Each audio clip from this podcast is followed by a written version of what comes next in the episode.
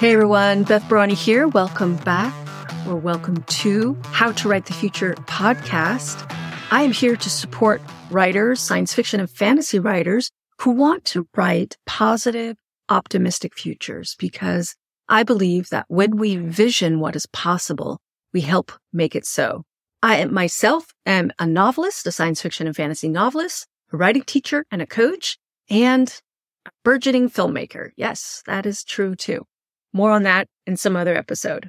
All right. Today, I want to take a question from one of my colleagues, actually, who is a working writer herself. Her name is C.P. Writer, and she writes urban fantasy.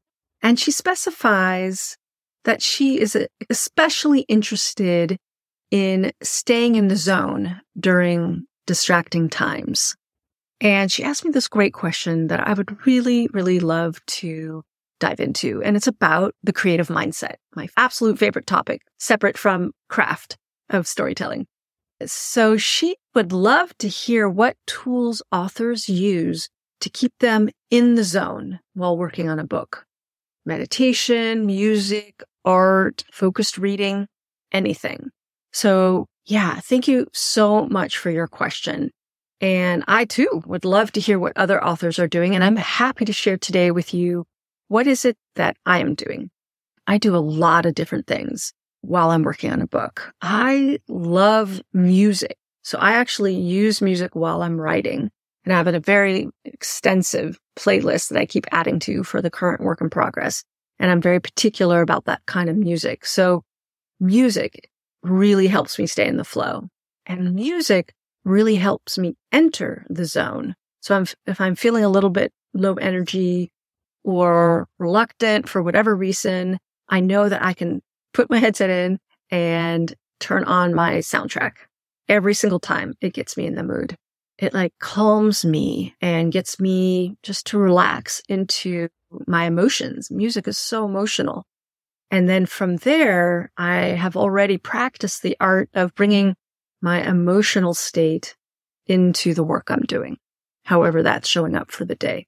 The other thing that I do is I doodle. I've been doodling my whole life. Raise your hand if you love to doodle. And I've just gotten more intense about it and, and actually brought in some more fun to it. Different kinds of notebooks, different kinds of pens. I do free form.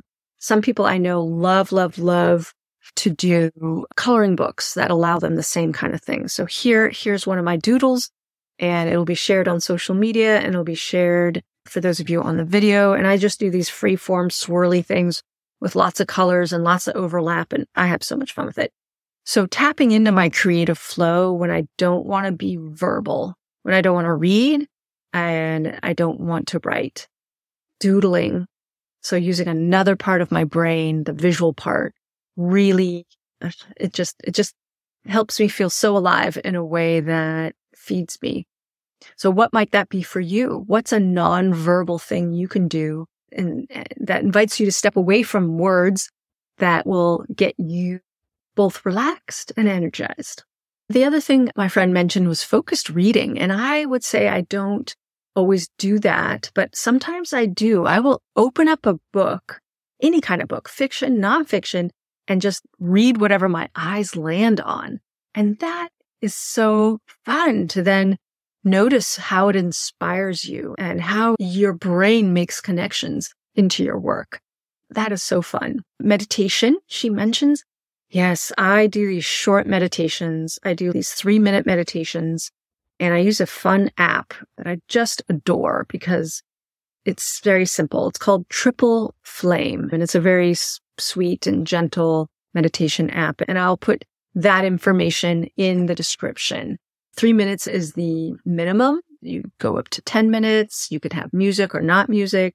You can have a bell or a harp to bring you out. It has more customization than that.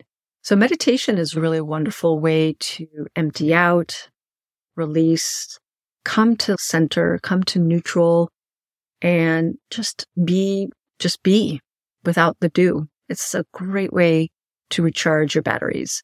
This meditation app actually invites us to pause. That's what it, they call it to pause three times a day.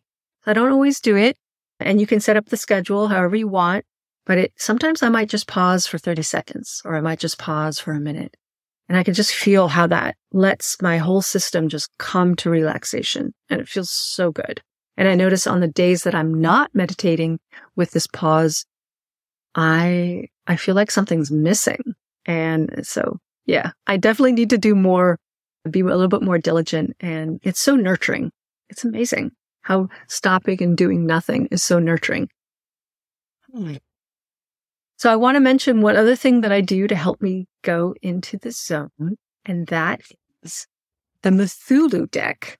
I have talked on and off about the Cthulhu deck for a few years now, and I just love, love, love this deck so much because it's a card deck painted with commissioned art and designed by someone who wanted to create something that would allow us to think in new ways.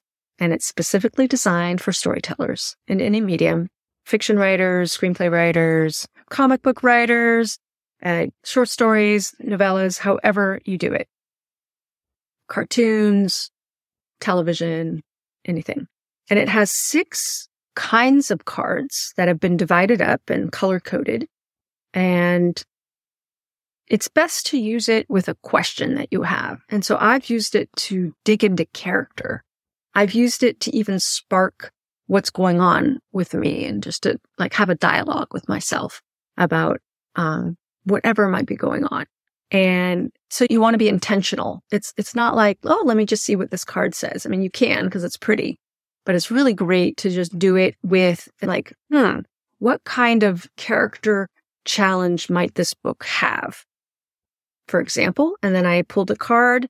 I pulled the card Frenemy, which is a picture of a dog and a cat play fighting. So every card has an image and a title and then a little description. And the description says, love hate relationship with someone who simultaneously inspires and mercilessly harasses, unbearable on a daily basis, reliable in a pinch.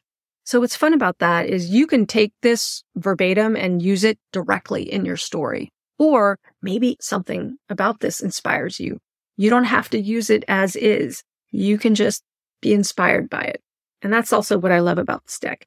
It is designed to get your brain going in a new direction, one that you wouldn't normally go in. And I just love that because, okay, something I've been learning about brain science is your brain is constantly making predictions about what is going to happen next.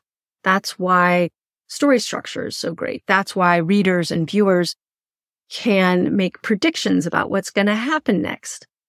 But our job as a storyteller is to surprise our reader. Take what is known and understood and expected about what might happen next in the kind of story you're writing, and then surprise them. Using a deck like this gets your brain thinking in new ways, hopefully. And because our brains are constantly making predictions, they are making those predictions based on what? Based on everything that you have experienced up to now. Everything. Brains are amazing. So if you want to come up with more surprises in your story and get the juices flowing, the creative juices flowing, then you need new input new stories, new images, new music, new thoughts, new people, new places. So if you can do one new thing today, that might be the way that helps you stay in the zone also. So cards, listening to new music, looking at art that you've never seen before. That's also on my friends list. I love looking at visual art that I've never seen before, exploring new styles, go out of your way to take a different way home as you drive or walk or however you go. All these things will allow your brain to receive new information. And with new information, you can make new patterns and new predictions and surprise your reader and also surprise yourself, which will keep you engaged and keep you excited and keep you in the zone. And a special note about staying in the zone during distracting times. I think I'm going to circle back to meditation for this one and a new way of staying in the zone that I haven't yet mentioned, which is journal writing. Sometimes the distractions we can't do anything about, but we need to clear our space, our head, our energy field so that we can write. So that's where meditation comes in. And sometimes that isn't enough. And I find it really helpful to do free writing, journaling, random words on a page to really clear the mind and face what is distracting and face what I can or cannot do about it. When it's the outside world, I really have to turn off all distractions and turn on my music. When it's the inside world and all the thoughts and worries and concerns, I really have to talk to myself. And I do that mostly through journaling. I would say sidebar, I also do that by talking to good friends and sharing my thoughts with someone who is non-judgmental. And I find it really, really helpful to just share what's going on. And then that's a form of clearing as well, very similar to journaling. All right. I hope that helps. All right. That's it for this week. If you have any questions about the creative process, creative mindset, let me know. I would love to address them on a future episode. And if you would like to come into the podcast and get coaching on your creative process and helping you have a stronger creative mindset, then please, I invite you to come and sign up for the 30 minute story success clinic where we can brainstorm together. You can get some free coaching. Each session is recorded and gets aired as an episode on how to write the future podcast. All right, everyone, write long and prosper.